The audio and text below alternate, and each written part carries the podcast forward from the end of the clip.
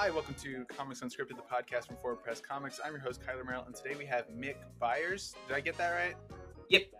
Sweet. Okay. Um, he is the writer, art, creator of uh, Royo Cheeks. It's on Kickstarter now, and it goes to August 31st. Um, how you doing, Mick? Pretty good. Good. What have you been up to? Uh, we're working on the next book. Yeah. Not the the next book for Royo Cheeks, but uh another project. Yeah. Um, That's usually how it on. goes. Is are you like Yeah. are you are you like me in that like you're you have multiple things going in different stages of development at all times? Oh, Like, yeah, one yeah, thing yeah. You're and yeah. For sure. Like my favorite thing to do is to start projects and get um two or three pages in. More than that. Like sometimes like anywhere between two and nine pages of a project. And I'll I'll draw and letter and everything and then decide if I'm gonna do anything with it or if I'm gonna move on. Yeah, I don't, I don't get that far, but um, no, like I like that because like my ADD brain, I like being able to jump from one thing to another and always have something going. You know. Yeah. Yeah. Plus, like you know, I- sometimes like I imagine it helps like when you're in the zone. You know, like you're in the zone on one thing, you just power through that. But then Yeah, it's not working, right? Like you hit those streaks where it's like I can bust out a bunch of pages on this, and then I'll switch over and work on pages for that. Exactly. So it's good to know that I'm not I'm not crazy. So um, why don't you go ahead and let's start. You go ahead and describe uh, what Royo Cheeks is. Go ahead and let the people know. Um, Royo Cheeks, I've described it as a uh, Ted Lasso spaghetti western. Um, you have a uh, Boston, not really like a mail order bride. She's being sent out to California um, at her father's behest, um, with her marriage serving as you know a, a transaction as part of a business merger, and partway out to California, she decides to jump off the train and you know live her own life, Hmm. uh, start her own adventure, and that's uh, where the, the the story picks up um, after she's she's off the train. Um, so then she finds herself in the small town of Arroyo, and uh, I guess zaniness ensues, as it often does in these situations. I think that's that's perfectly valid. So the first thing I did want to ask was, um, you just use it now and it's on the Kickstarter as well. How, as, as I mean, I'm familiar with it, but how, explain the Ted Lasso ness of this Uh, I'm not seeing that. But maybe you can enlighten me. um, I enjoy that kind of like, uh, not necessarily like where he comes from, but then like he arrives in this situation, and people all expect a certain kind of behavior from a certain kind of people, and like he kills them all with kindness. You know, like people expect him to be, you know, either a bumbling country bumpkin or, you know, just like any other hard nosed coach or uh, someone as, you know, vapid and empty headed as. Uh, I don't know. Anyway, but it's like he arrives there and his solution is to be nice to everyone, whether or not they want or deserve it. And uh, that kind of insistence on being a decent human being is what wins people over and changes people's minds and creates, you know, the drama and conflict of the series, not him rolling in, being just, you know, the world's biggest asshole insisting that they do things his way is just like, no, I'll let you, you know, you be you, I'll be me, and we'll see who, uh, you know, Yeah, who I mean, that- creates the most change in the situation. Yeah. yeah. That's that's kind of what I had. Like I said, I haven't watched. Um, I'm looking for my pen. I can't find it. Um, I I haven't watched Ted Lasso, but from what I know of it, that's kind. It's kind of just like you said, the person who comes in with optimism and proceeds to win everyone over. And I, I figured that's kind of where you were going just from the preview pages I'd seen. Um, so what other kinds of things are, um, or first of all, I, um, this seems like from what I hear, I haven't read a ton of your work or what I read. I haven't read a ton of your work, but from what I see, um, you mentioned a lot about your um, a lot of your work inspired by Edgar Rice Burroughs and like uh, the Princess of Mars, things like that Yeah. um, or a princess, whatever it's called. Um, another thing I haven't read that I need to. Um, so why do something like this, or how is this inspired by that, or however you want to take this question slash thought? Um, I just noticed that it's. I, I just made a note that it's. It seems to be a departure from that. Is it really a departure, or why'd you make that Um, departure? So Royo, I actually drew back in 2020, April of 2020. It was one of those projects where like I just hit a groove, and so I carried through to the end. Like I finished. Originally, I was thinking I was going to do a graphic novel. I got to page like 27 or 28 before I lost interest in it, and moved on to my Edgar Rice Burroughs project at that time. Um, and so then it kind of sat as just these 28 pages for a year, year and a half um, before someone I knew at a comics publisher asked me what I was going to do with it. And like they weren't interested in it as only a graphic novel, they would be interested in it as a miniseries and then a graphic novel. So I went back to my 28 pages. It's like, well, you know, like I've got a pretty good cliffhanger here on page 27, so I'll just rearrange a couple things, move that up. I can make it a 22 page issue with little to no revision. So I did that, and then I sat on it for about another nine months before I decided to put it up on Kickstarter. Um, Mhm. But at the time, I just finished working on what had I been working on? So Hollow, I did. It was a, a mini series I'd put out through Source Point Press, and it was a Lovecraftian take on the Legend of Sleepy Hollow. I finished that in October 19, and I kind of like waffled on projects until March, April when I did Royo. I did Royo, uh, and then I started to waffle on projects again. So then that first Mars book happened immediately after that. There's like I'd hit on this kind of style in Royo that I enjoyed, and I wanted to try it with a different story because I didn't think it worked with Royo. And then uh, I ended up doing a whole 28 page book then for Mars um, in a couple weeks with that new style and started running with that. Put that on Kickstarter first, followed that up first, uh, made that kind of my main project. So then Royo predates that. I wouldn't say that they're necessarily related at all outside of like an accident of uh, art that links them. Um, Mhm. But that's really like a lot of the projects I have, a lot of the stuff I have going on in some form or another aren't ever closely related. I mean, it's usually like pretty big jumps from this to that to this other thing because that's how you know, like I take a break from like the seriousness or art style of Mars by jumping into something that looks and feels completely different. And then that's, you know, the next thing I bounce to would be that same thing. And like eventually it'll circle back around. But Hmm. I usually try to make my projects as different in feel and look as I can just to get space from uh, whatever it is. Mm, So, but um, so is there like a? Do you think there's a particular reason that um, the Mars things and kind of that type of science fiction? Because you mentioned that you've been reading those for you know a long time, or just in general that kind of um, pulpy kind of thing. Is there a reason that any of that maybe speaks to you or any something? Um, yeah, I mean, like, right, there's definitely that element of like that's what I grew up with, so that's what has always, you know, appealed to me. Um, and there is a lot in Mars. Like, it's just fun to draw naked people. I enjoy drawing naked people, and there's more of a reason for that in Mars. Is like in those books, Yeah. he makes mention of the fact that no one on Mars wears clothes. So it's like, all right, yeah, that'll be that'll be fun to draw. It's uh,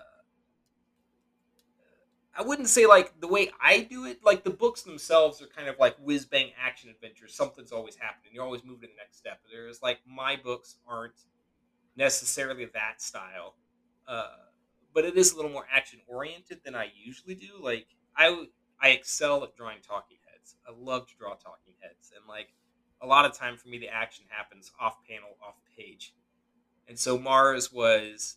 Uh, kind of an exercise in forcing myself to put more of that onto the page uh, instead of talking or working around it.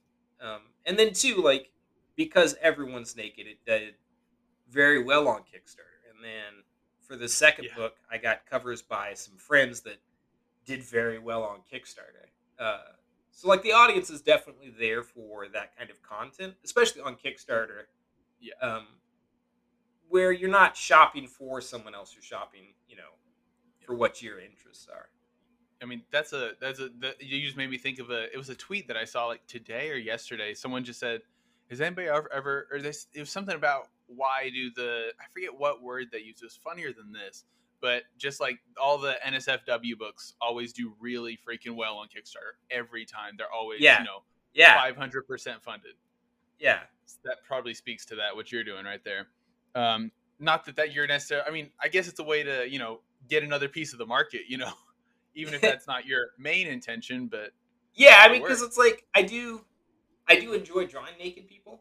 Um, Mhm. but one of the things I wanted to do with Mars is draw naked people in like a very boring way. Like Yeah. there is nudity throughout the Mars books, but I don't feel like any of it crosses over into salacious. Uh, because I try to treat it in like this is just how these people are.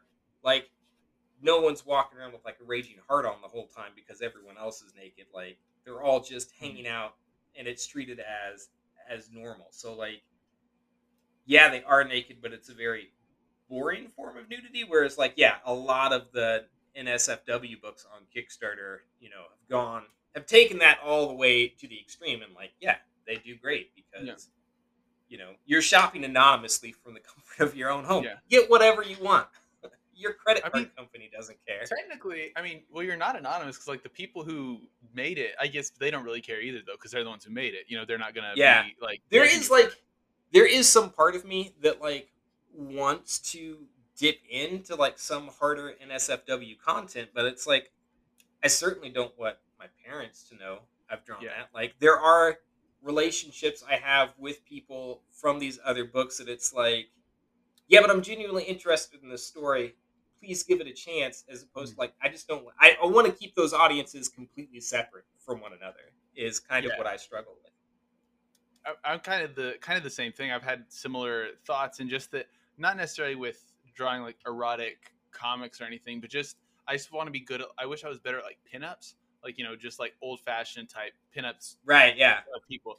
And I just, but I, I just feel like there is this. Not that those you know erotic NSFW type things can't be good stories, but there is kind of a stigma against it, and I just don't want to feed into. I don't. I don't want to be a part of that, but I also am like, well, it doesn't have to be part of the stigma, but I also don't want to be the one who makes that jump. You know what I mean? Yeah, right. And like that's kind of why I try to be as boring as I can with the nudity in Mars is because of that. Like I buy it because they're naked, but like they're not, you know, like Yeah. doing anything about their nakedness. So Mhm. you know, like that for me, you know, it's like that's that very fine hair I've managed to split in my own mind about the project.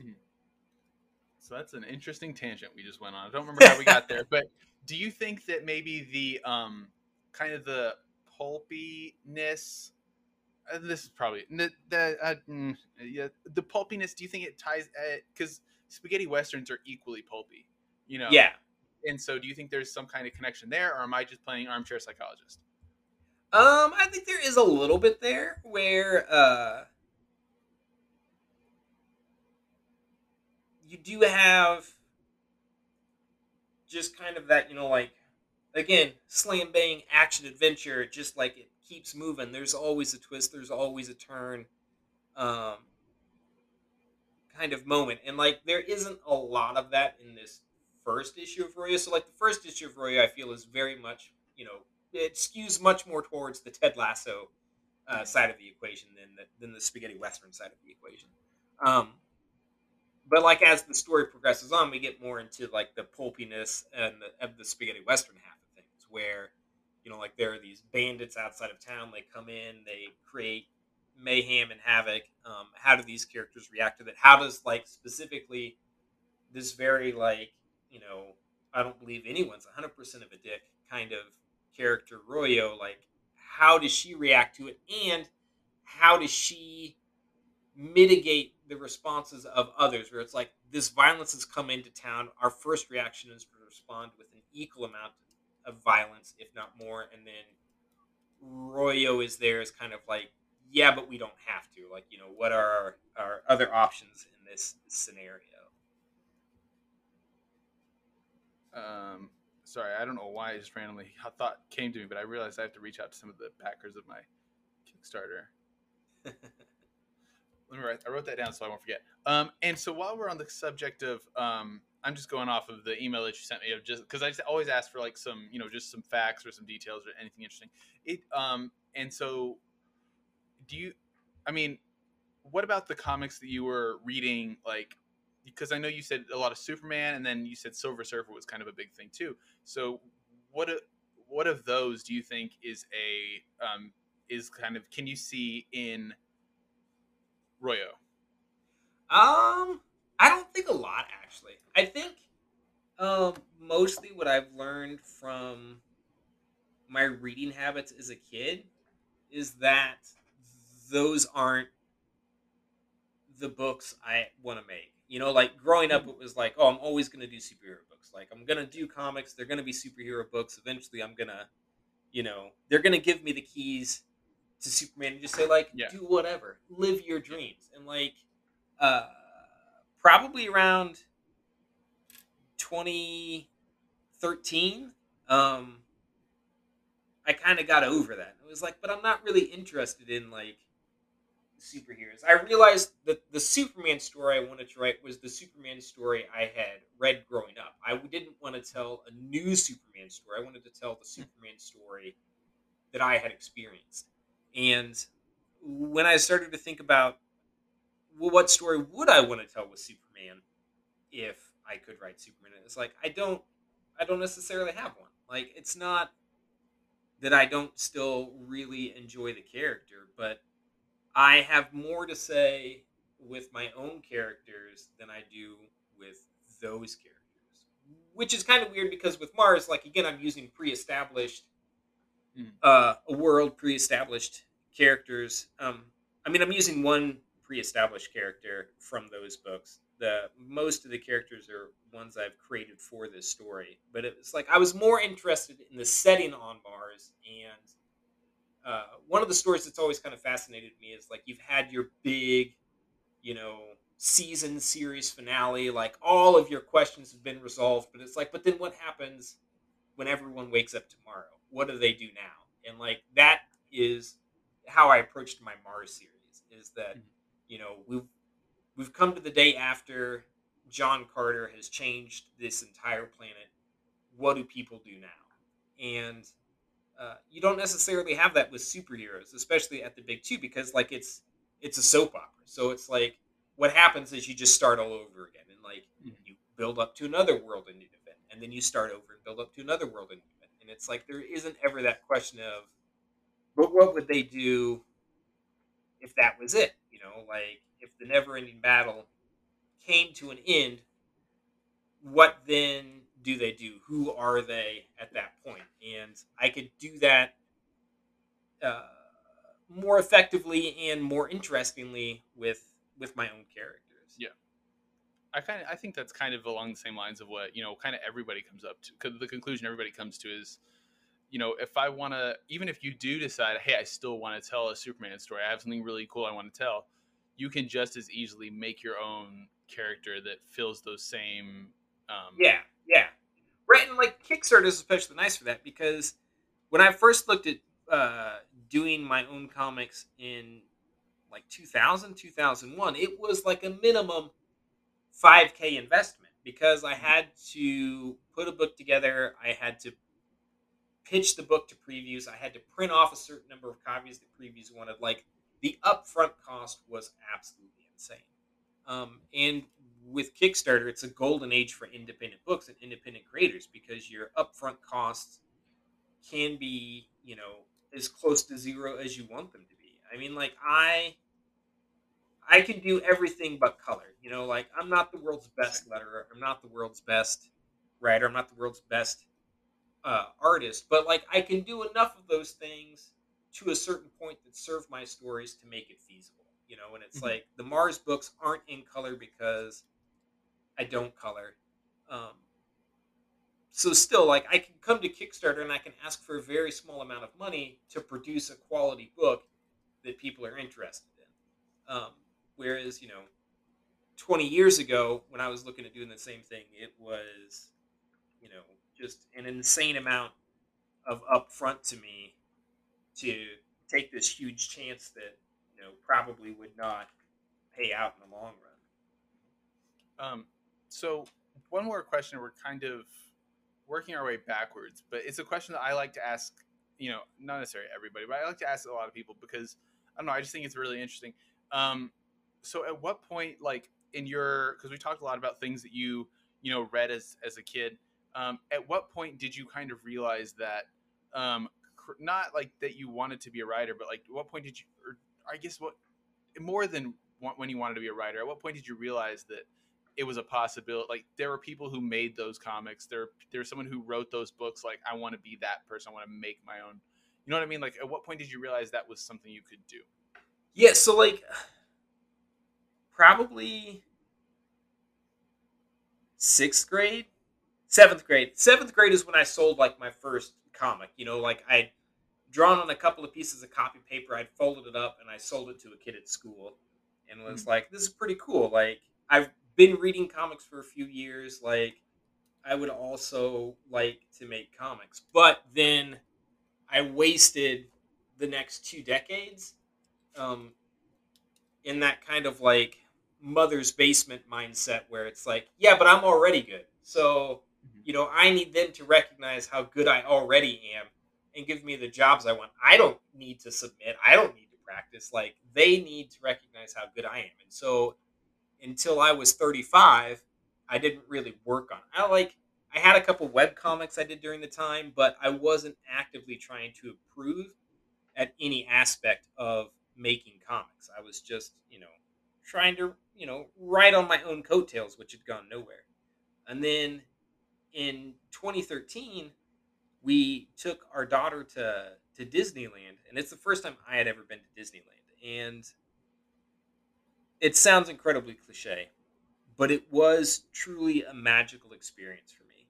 And I came home from Disneyland at the age of 35, and it was like I need to like get my ass in gear and start making comics and attempting to make good comics, um, and start to get better at making and that's when I became serious about it. So that was 13. I did my first Kickstarter in 18 uh, with a fantasy comic, and then uh, followed that up in 20, 2021, I think, is when I did the, the the Mars book, which was my second Kickstarter. And now look at you, you're already an experience. You're an experienced Kickstarter. You're, you know, you got yeah, right. Down. Like Royo, Royo's number four. Yeah. yeah. There you go. Um, so we'll take a really quick break. Um, yeah, no problem. All right. Um, okay. And we're back. Um, so I know we kind of talked a lot about, um, you know, you and sort of that side of things. Um, so I wanted to ask a few questions about um, Royo Cheeks. And um, so my first question that I'm now seeing is um, not really applicable is I wanted to know how you made the book because I really like the colors and turns out that's the one thing you didn't do. Um, so, so actually, I did do the colors on Arroyo. It is the oh, okay there. It is the first thing. So, like, I've I've dabbled in color. It's the first book I've ever colored. Um, which was like it was. We kind of talked about it earlier, but it's like you know I'll start different projects to try out different things. Royo started as an exercise in like a more cartoony style, and I got like two pages of pencils in it. I was like, you know what? Like, I have an idea of how I would color it, so so I'll give that a shot. Um, and how I've colored it is that I've used the same brush for everything. Like I have a a, uh, a pencil brush that I use for all the lines. I use for all the colors. I use for all the shading. So like, I like that it has this kind of you know, uh, modeled, uh, layered look to it because it's the same brush for for literally everything. Well, so I guess that's what I was. Um, the one the thing I noticed is it has like a almost a watercolory kind of look to it. Yeah. And I so so that was I, obviously I guess this was your first time time doing yeah. That. Yeah. I think I just think I just wanted to know. I think it worked out really really well for you. Um, so when making the book, were there any specific scenes that um, that stood out to you, like, um, or was there a specific scene that you maybe found uh, incredible, like more difficult to draw, or one that you like? This is the one that you look forward to the most because it's maybe it's a spread or something like that. Um, I'd say like the opening sequence. Uh, so both with Royo and with the first Mars book, um, I had a very clear idea of what I wanted the opening sequence to be. I knew exactly what I wanted out of that first uh, few pages, and so that's what I looked forward to the most, and that's what I did.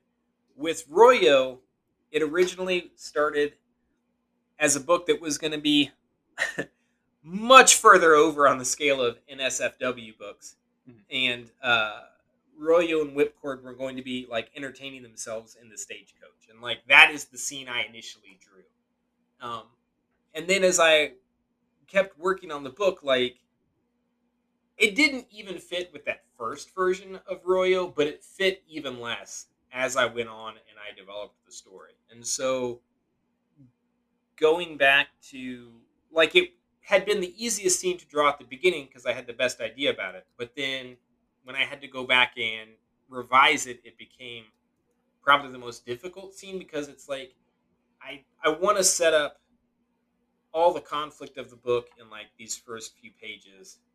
You know, did I leave myself enough room to do that? Uh, what can I do to put as many ideas across as I can, you know, without adding pages to this sequence? Um, because I liked the flow of the book and you know how concise it felt up to that point. and so it became a challenge of rewriting it inside a specific set of space. Okay. Um, well, have you ever? I know I do this. Um, have you ever, um, being the artist and the writer, have you ever like written yourself into a corner, or like, do you have any scenes where? Or first, let's let's let's nix that question. How do you? What exactly is your process like for being both? Because you know, some people still do things very traditionally like I do. I you know I script the whole thing and then I go through and draw it all. But or do you like um or are you just kind of a you kind of draw as you write person? Because I've seen people go both ways. Yeah, so I've done I've done both things myself. With Hollow that I did through Source Point, um, I wrote a full script out for all four issues. I followed the script mostly for issue one. Um, and then like past page two of issue two, like I'd never referred to my scripts again. Um, mm-hmm. It's what ended up on page is nothing what I had originally in the script.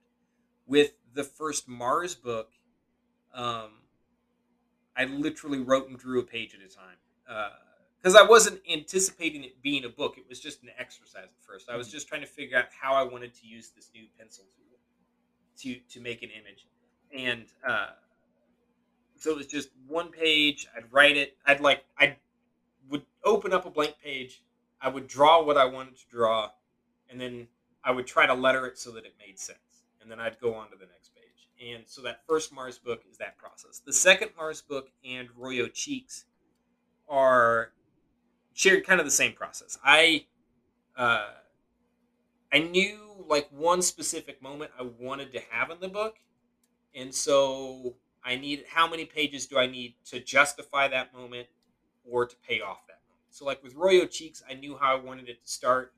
How do I pay that off through the book? With Mars 2, I knew how I wanted it to end. So how do I build up to that point? So my process is that like figure out what the key moment is. Um, then I'll just make a numbered list, one to in Royo's case, one to twenty-two. I'll write down, you know, on page one this happens, page two, this happens. Page three, this happens. So I'll go through, do that. From that point, I'll go through and I'll thumbnail pages out based on that list. Um, like, this is what I want to happen. Can that happen here? Do I have space for that to happen here? What would happen before and after? Once I have those thumbnails done, I'll go through and just on like ruled notebook paper, I'll dialogue out the whole book with no other stage directions. Just like these characters talked and these characters talked and these characters talked, right? Like all the dialogue for the whole book. So then I'll take that back to my thumbnails and then like letter and redraw as I add the letters to the book and uh, finish the book that way, see where I'm at, and then add pages, delete pages, redraw pages where needed after that. Like with Mars, I didn't have any with Royo, but with Mars 2, I ended up with uh, six pages I wasn't going to use that I had drawn that no longer had a, a, place in the book. So, like, I scrapped them and had to, to redraw pages. Sorry about the. Like I, I meant, I told you before. Just for anybody who's just listening, dog and girlfriend just came in. So it's, uh, he's trying not to. He's snuggling on my cat. It's a whole thing. Now she's staring. It's a whole deal. Um. Eh, so um. I guess at first when you were first talking, I kind of got worried that you just kind of were completely winging it, and I was like, I don't know how you do that. Um, but I and uh, and then when you were talking about writing it out, writing out your dialogue on notebook paper, I recently I've been trying to do some lettering on the side, and I recently did some or had someone um, uh, confront me, uh, approach me about doing some lettering work for them, and then I saw the script, and that's basically what the script was. And as someone coming into the project, I just couldn't I just couldn't work yeah. on work with that that format. It just didn't work for me. Like if that works for their artist and whoever they choose letter, amazing, perfect, good for them. It just wasn't. I it wasn't you know gonna fit for me. And so yeah, but yes, when like you're doing do, it all, I make everything in in Clip Studio. So, um, write, draw, letter, like everything in Clip Studio. You know, it doesn't have all the functionality of lettering in Illustrator, but like, I'm not so interested in the lettering process that I'm trying to like min max the effect lettering has on the book. Uh, I kind of approach it with like if you can read it, it's good enough. You know, like mm-hmm. I, I, try to be consistent with you know balloon placement and size and where it's pointed, and like I try not to cross balloon tails. Like I try to stick to you know like the major rules, um, but I'm not trying to get so fancy that I need Illustrator to pull things off. So um, Clip Studio has a text function where you can copy and paste all your text for the book into a, a, story editor and it will you know and just with like very simple formatting you can apply uh, dialogue to you know specific pages so uh, once i have my notebook sheet of of dialogue um, and i'll go back and i'll re-thumbnail the book from that physical copy then I'll type all that into Microsoft Word so I can get a spell check on it. Then just copy and paste, drop that into Clip. Uh, you just double double enter to establish page breaks in like that wall of text. Mm-hmm. And then I've got all my words on all my pages. When I go back through and do final art, that's when I start breaking it down. It's like that's what these balloons are going to look like. This is what you know, and then I'll establish the flow of that page off of how many words ended up being on it um, more than you know like you know if i broke a conversation at a specific point on my notebook paper but then as i'm thumbnailing it out that second time that doesn't work then like i can shift stuff forward and back easy enough from there yeah that and that's also the advantage of like because i've done that before too when you're writing and drawing and lettering you can change it. You one, you can just change the dialogue however you want, but you can also like, oh, I only I drew them without I didn't draw enough space, so you can just yeah, like yeah trim the dialogue. So like the book I'm working on currently, and like I've worked on. I've worked on a few short stories and like now two other books where I was not the editor and or the writer and by far my like greatest weakness is I don't leave enough space for the word balloons. It's like mm-hmm what I assume is enough space is never enough space. Yeah. And uh, the further I get into this book I'm on currently, you know, it's it's a longer book. It's very wordy. Um, I'm getting reviews back every you know couple pages, so it's like okay, the page I just started on, page 13 today, my initial thumbnail, like I know at this point is absolutely not going to work because I never leave enough space. So I just went through in each of my panels. It was like I need to shove this element over, shove that element over, and just be absolutely brutal about uh, evaluating my own process and uh, the space of it. Like at this point, I'd rather leave too much space than not mm-hmm. enough space. You know, like yeah. the colors can fill it in with something magical. Yeah, a writer can write more, but like exactly, you know, yeah. I drawing less also helps me go faster.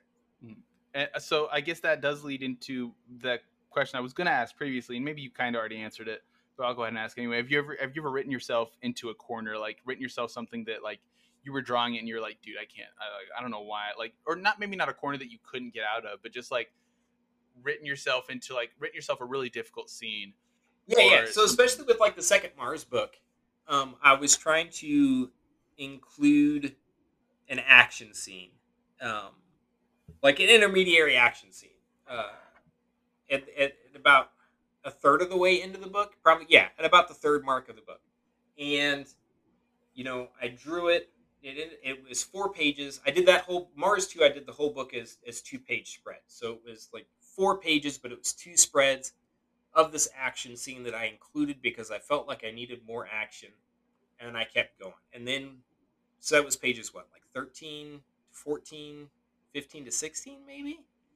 And then when i got to page like 26 27 um was like i haven't set this up. Like what's going on here? Like i had to use too much dialogue to establish stuff that i should have shown on page but i hadn't um, to try and make this scene work and so when i went back through it's like i didn't need these four pages for this action scene because this action scene doesn't play into anything else in the book like it's just an action scene to be an action scene so cutting those out I could get through that scene in just two pages. That gave me two more pages to draw this other scene. It included like take some of the weight off of page 27 and 26 and 27. Uh, has definitely been, you know, probably the the toughest situation I was in because I'd already sunk, you know, a whole week into these four pages, these two spreads that, you know, I didn't need, went nowhere, and now had to draw over again uh, and it's that kind of stuff like even if I'd had a full script going in, I didn't necessarily have an editor. Like my wife reads through it and tells me what's bad, and like I'll fix that. But uh, I've not worked with a you know, I guess true editor, comic book editor who could say you know this is why it works, this is why it doesn't work. It's just kind of like more of a, a, vague feeling. And like those are the, the traps I get caught in where I know this doesn't work, but I don't know why it doesn't work until mm-hmm. I get further down the road and like, oh, because I needed that space for for something else. I didn't need that space for what I assigned it. And that's the, I, I think that's really interesting because just because like it, that wasn't the intention. Of, like I didn't think about that when I asked the question. You know, I wasn't thinking about you like through the process of a book. I was more thinking from one step to another, but that's that's a really good point that I hadn't hadn't really thought about. Um, so another couple questions that uh, I've been that have really been on my mind lately. Um, or first of all, just a more generic one. How do you um, identify with the character of Royo in this book? Uh, I think I identify with Royo in the sense that like I should be her more instead of like like my response definitely is like someone does something to me my initial response is to respond in kind. Like i will do what they did but more of it is is kind of my gut reaction.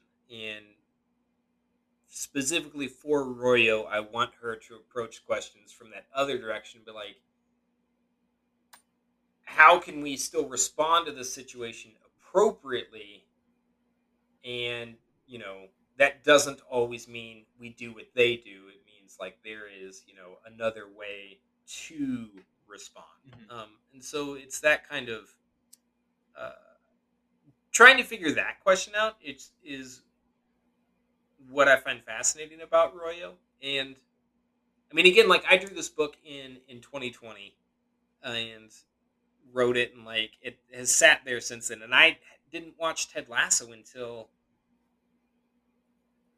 October, November last year. Like that's the first time I watched Ted Lasso. And like when I watched Ted Lasso, it kind of reinvigorated my interest in Royo because I was like, oh, like that's what I'm trying to say. That's what I was trying to do, but I hadn't managed to think it all the way through, or figure it all out, or see how it could play out in a story, and then like I've only seen the first season of Ted Lasso at this point, so no spoilers. Uh, but uh, seeing how they handled it with like his response to adversity and uh, stuff, it's like that's it. Finally gives me a focus for Royo and a message for Royo because up until that point, Royo didn't have a message. She was just you know blithely sailing through this plot with no real impact on the world around here, no real impact on Royo herself. Um, everyone was just kind of like marching onto stage, saying their lines, and then marching off again. And mm-hmm.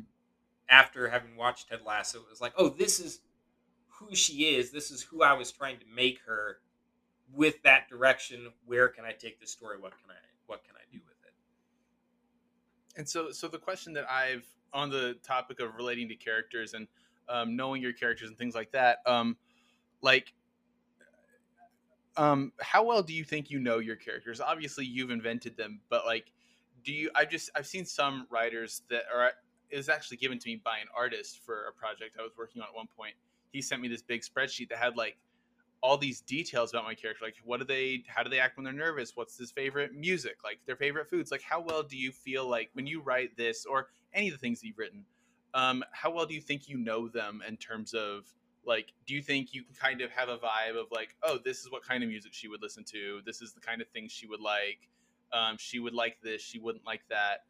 Do you think i'm not trying to like quiz you or anything on it but like is that something like maybe you're not thinking about those specific things but do you think that you could relate you do relate to your characters or the things that you create on that level? Uh no i don't think so. I'm trying to think like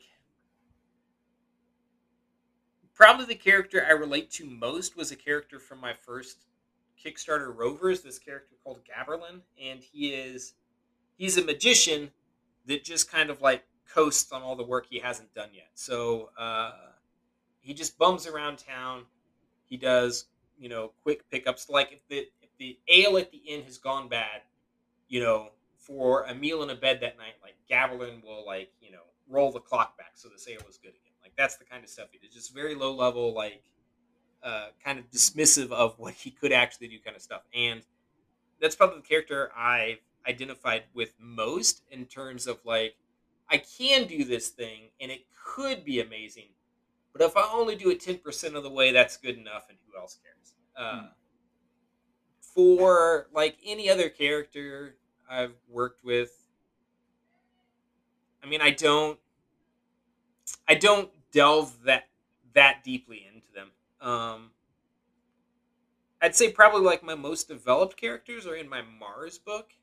Um, I've, since I've done two stories with them, um, mm-hmm. one of the characters in that book is a character from the original stories, and so I'm kind of exploring what I would see as her next steps in this world. Um, and so to that extent, I have the work that Edgar Rice Burroughs did beforehand, developing the character to, to play off of and to use in, in writing her further. The other main character is one I've created, but he comes from the society that's very well explored in the book, so I have that to kind of build off of. Um, but mostly, like, I guess I don't really think about them outside. Would they say the things I want and need them to say for the sake of the story? Um, which isn't like I don't want them to feel like if they're not on page they've disappeared completely and that they have no weight. Uh, but no, I've never really like developed a character down to like the you know they set their alarm clock for 6:45 so they can hit mm-hmm. snooze once. Uh, yeah, they listen to this music. Their favorite takeout dish is you know orange chicken. Like I don't. I've given characters quirks like that, but I gave them that as a quirk, as just something that they yeah. did, not because like oh, but this like feeds into their childhood trauma, which is why they you know set their alarm clock for six forty seven kind of stuff. Mm-hmm. Like I don't, I don't know that I've ever gone that deep into a character. Um, I mean, I think that's completely valid. I was, I'm, I don't think that you have to. It was just something that I've been thinking about just when as I've been writing other things, and like I said, it's just something a, an artist sent me one time. And it's this big Google sheet with like like probably hundred rows, and I don't even know if it went to music, but it was just like you know how do they react when they're angry? How do they? It was just a lot of questions about them, and I didn't have to fill it all out, but it just kind of gave Yeah. them a better idea. But um, Yeah. anyway, Well, like I don't even do a lot of design work. Um, so like the book I'm working on now, uh, the the writer I'm working with, he's a friend of mine. Like we share space here locally. It's super nice. Um, getting ready for the book, he was working on the script, and he was like, "Why don't you do some some design work? Why don't you do some design work? Why don't you do some design work?" It was like, but like our main character is just like a twenty something's blonde chick. Like I'll just draw her when I get to the page, and like that will be my design work. Like I've never done design work for a character uh, beforehand. Uh, like with Mars 2, I drew this new character. I drew her on like six pages, and then when I got to the seventh page, and I had to keep referring back to the first six pages to see what she was wearing and what she had on, it was like, okay, well now I'll make a design sheet because I've established what she's wearing in this first six pages. So instead of having to go back to those, I can just pull this Yeah. up. But I've never, you know, tried to figure out what a character looks like before. I just like once I start drawing, like I'll figure it out on the page, and if I need to go back and redraw, you know, I'll go back and and redraw. But I've never. Uh, you know, I probably could save time. It's one of those things I do more work avoiding work than the work in the first place, but Mhm. it's a it's a sacrifice I'm willing to make at this point. Yeah. Um, so I mean that's all the actual questions I had. I did have one more that just came up. It's not really on topic, but um, how does that work? You writing? like, You said that you've used in your Mars books. I know this interview is not about the Mars books, but I'm just curious now. Um, in the Mars books, you use the character from the original like things. How does that work as far as like the rights and everything? Is that like public So, domain or The uh, the first seven books I think of the Mars series of Barsoom are in the public domain, Okay. and uh, a lot of the names and places they uh, the Edgar Rice Burroughs Corporation has has trademarked. Um, the character I'm using was not trademarked at the time I started using her, and she is still in the public domain regardless of that. Um, there is there is risk there that I'm not fully aware of. I mean, like as far as I know, she's in the public domain. I can do whatever, and like they could come in tomorrow, you know, and, and take my house away. I, I have no idea. Um, but that's the only uh, character uh, I've pulled from the original book. I guess not. At the end of Mars two, I pull in a couple of additional characters. Um, and the third Mars book will actually have a character. Um, but they're only characters from the first three books. I'm kind of treating like the first four books as my Bible for Mhm. my Mars series, and it's like I'm ignoring books five through five through ten. Yeah. Um, it's just one through four, and so I know they're all in the public domain. I try to talk around the trademark names, you know, as much as I can while still making it coherent. Uh, but then I guess I'm just like rolling the dice on it, and know, whatever happens, happens. Yeah. Uh, I'm not. I'm, I'm gonna try not to lose too much sleep about it. Yeah, I mean that's. I, I was just talking to someone um, online about um, on Twitter about um, public domain stuff because they they tracked down a Reddit post that I had made a couple years ago asking about it and um, just like how do you use public domain characters and like what can you use, what can't you use, and all that stuff. And so I was just talking about that like probably I don't know a couple just a couple weeks ago, and the conclusion I kind of told them was like just make your own character. It's usually easier. You don't have to worry about so much stuff. And so it's just that's usually that's what that was my advice. But I mean, if you since since you know that those first ones are in public domain, like I'm not trying to like you know you know what I mean. Like it's it, this works for you because you are definitely trying to work in that universe. So um, Yeah, and that's like kind of like when I was, you know, insistent on working it with DC and Marvel, and like writing Superman Yeah. someday. Like uh, when I first started to consider, you know, telling that story somewhere else, I was like, no, it absolutely has to be Superman. It has to be this world because it's so integral to like all the bits and pieces. And it's like it's really, it's really not. Like I could change everything in it, and it wouldn't matter there. Um, with Mars, like there is that like element of it that is, you know, this is the fan fiction I've actually always wanted to write. Um, and it's that setup I want to explore where, you know, this big world changing event has happened and what do people do the next day? Like one of my favorite TV shows was the Battlestar Galactica reboot. And you get to the final the final episode of that show, everyone's dead and gone except for Apollo Adama. And like what I found most interesting is like when this dude wakes up tomorrow, who is he gonna be and what is he gonna do? And that is what I was thinking of when I started uh, the Mars books. Is like John Carter, the warlord of Mars, has changed this world irrevocably. Who are these people when they wake up the next day? Like, what do they do with their lives? What lives do they decide to have? And like, I find that fascinating. Um, Royo is not that at all. Yeah. it is definitely you know like the start of that journey more than the end and i think that might be another part of the reason that i started the story i'm attracted to the story of royo in that like because i tend to focus on that other end of things what happens next. It's like i need to force myself to tell the story of how that happened. Uh, you know like can i construct that in a meaningful and uh, direct way to like get that narrative across? Or am i only a day after kind of guy? So trying to force myself to pull that off uh, has been fun and challenging Mhm. certainly in a way that Um, the mars books weren't at all Yeah, I, I definitely I can I can see how that, especially because you know you're working like you said you're kind of working with two different parts of a story. You know, one you're kind of coming later, and the other one you're doing fresh and like from the beginning. And so there, that's also like it, kind of to tie back into the beginning. We were talking about, you know, you're working on so many different like different things in different stages. Like you're also, if you know, you have different types of stories that you're telling instead of all telling. I'm telling a bunch Yeah. of superhero origins or something that's all based the same. You're telling two different things yeah at the same time.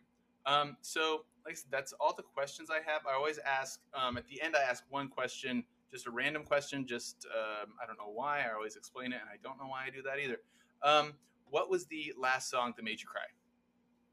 the last song that made me cry Yeah, if not a song, uh, scene in a show, movie. yeah i was gonna say like i don't i don't actually listen to music that much that's fine. Uh, uh, what's the last? Oh man, I just cried at this one dumb movie. What was it? I feel like I never cried at movies, and then I turned 38 and like I fucking bawl all the time now, and I have no idea why. No idea why. Uh, my daughter watched. Uh, really liked Greta Gerwig's uh, Little Women from Uh-huh. 2018, 2019. And like the first time I watched it, it was like, okay, yeah, this is good. I, I like this movie. But uh, she picked it again a few months later to watch, and it's like by the end of the movie, I'm just like tears are like streaming down my face. It's like, why did this get me this time? Like the first Yeah. time I was fine, but this time it's like a nail in my heart. Yeah. Um, but man, what was the last one that made me cry? Like, I'll cry at fucking Hallmark commercials like my mom. Yeah. it's ridiculous.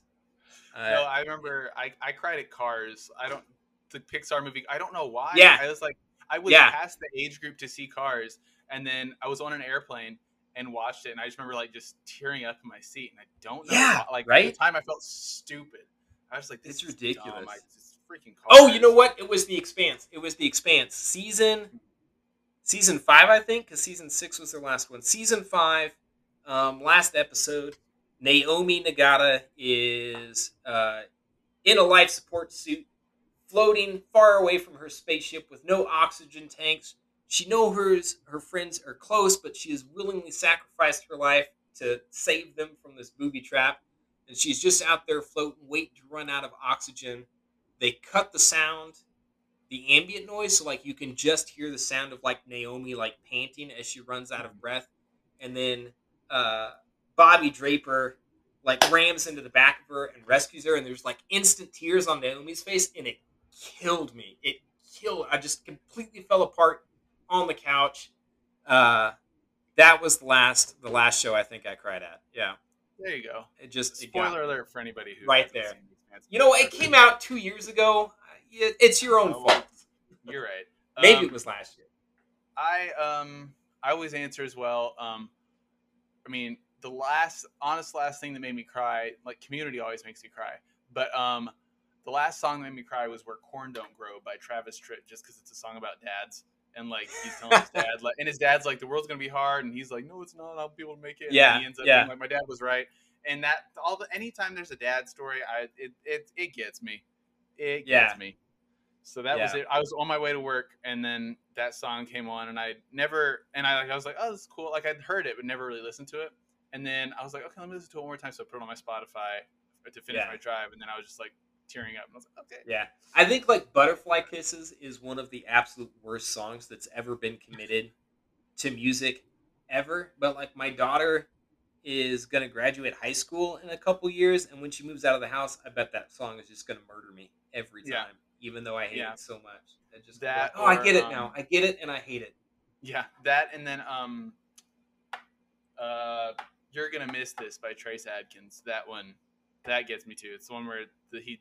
he- He's always talking, telling. It just goes. He says, "You're gonna miss this." It's all about you know getting older, and that's Yeah. that's slowly as I've gotten. I'm only 25, but as I've gotten older, I, that's it gets me a little bit more every time.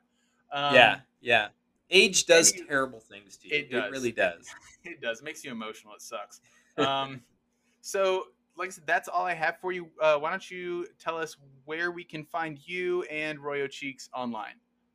Okay, so Royo Cheeks is on Kickstarter right now, and like you said, this is gonna go up when? Like it's gonna Uh, there's gonna be about a half week of and a half Royo left. Or half a week, yeah. Half a week left. Okay, yeah. So Royo Cheeks will still be on Kickstarter. Um, Royo Cheeks number one, I think, is the project title on that. Um, I am on Twitch, Twitter, Instagram, and Facebook as McComiker. M C C O M I C K E R.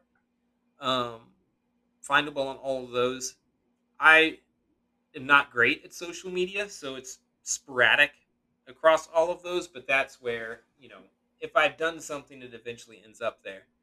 Um, and then after Royo Cheeks, I'm going to do the third installment in my Mars series. It's going to be the end of the first arc, and I'm hoping to bring that to Kickstarter uh, probably February next year. Is because I'd like to have I like to have it done before I come to Kickstarter. With the Mars 2 book, I wasn't completely done when I brought it to Kickstarter, and I did not enjoy that feeling. So Yeah. I want to make sure this book is is completely done before I bring it to Kickstarter. So probably February on that one. Um, all the Mars books are available through the Royo Cheeks Kickstarter, as well as Hollow, my Lovecraftian take on the Legend of Sleepy Hollow, and Rovers, which is a fantasy adventure, high fantasy adventure set in the low places. It is Firefly in the Time of the Fellowship, is how I describe that one. It's like a it's a D and D group, but everyone's backstories are really boring, um, which is my favorite kind of DC uh, RPG backstory. There you go. Yeah. Um, as always, you can find Foreign Press Comics at F Press Comics on Twitter, Foreign Press Comics on Instagram and Facebook, and foreignpresscomics.com, where you can buy all of our comics, including Fletcher Cross, which not when this comes out. It'll, it'll it's available for pre-order now, but you can't buy it until um, it won't ship until like November because we're getting those printed. Um, yeah, technically haven't printed them yet because we're we're like hopefully my goal is the end of this week to have the PDF. We're recording this like so hopefully by the time this comes out, it's sent off. right, Uh, right. We'll see. We'll see. Um. Anyway, um, thanks for coming on, Mick. Yeah, no, it was great. I would love to, to come back and talk about my next one whenever that's ready. Awesome. Sounds good. You have a good one. Thanks, you too.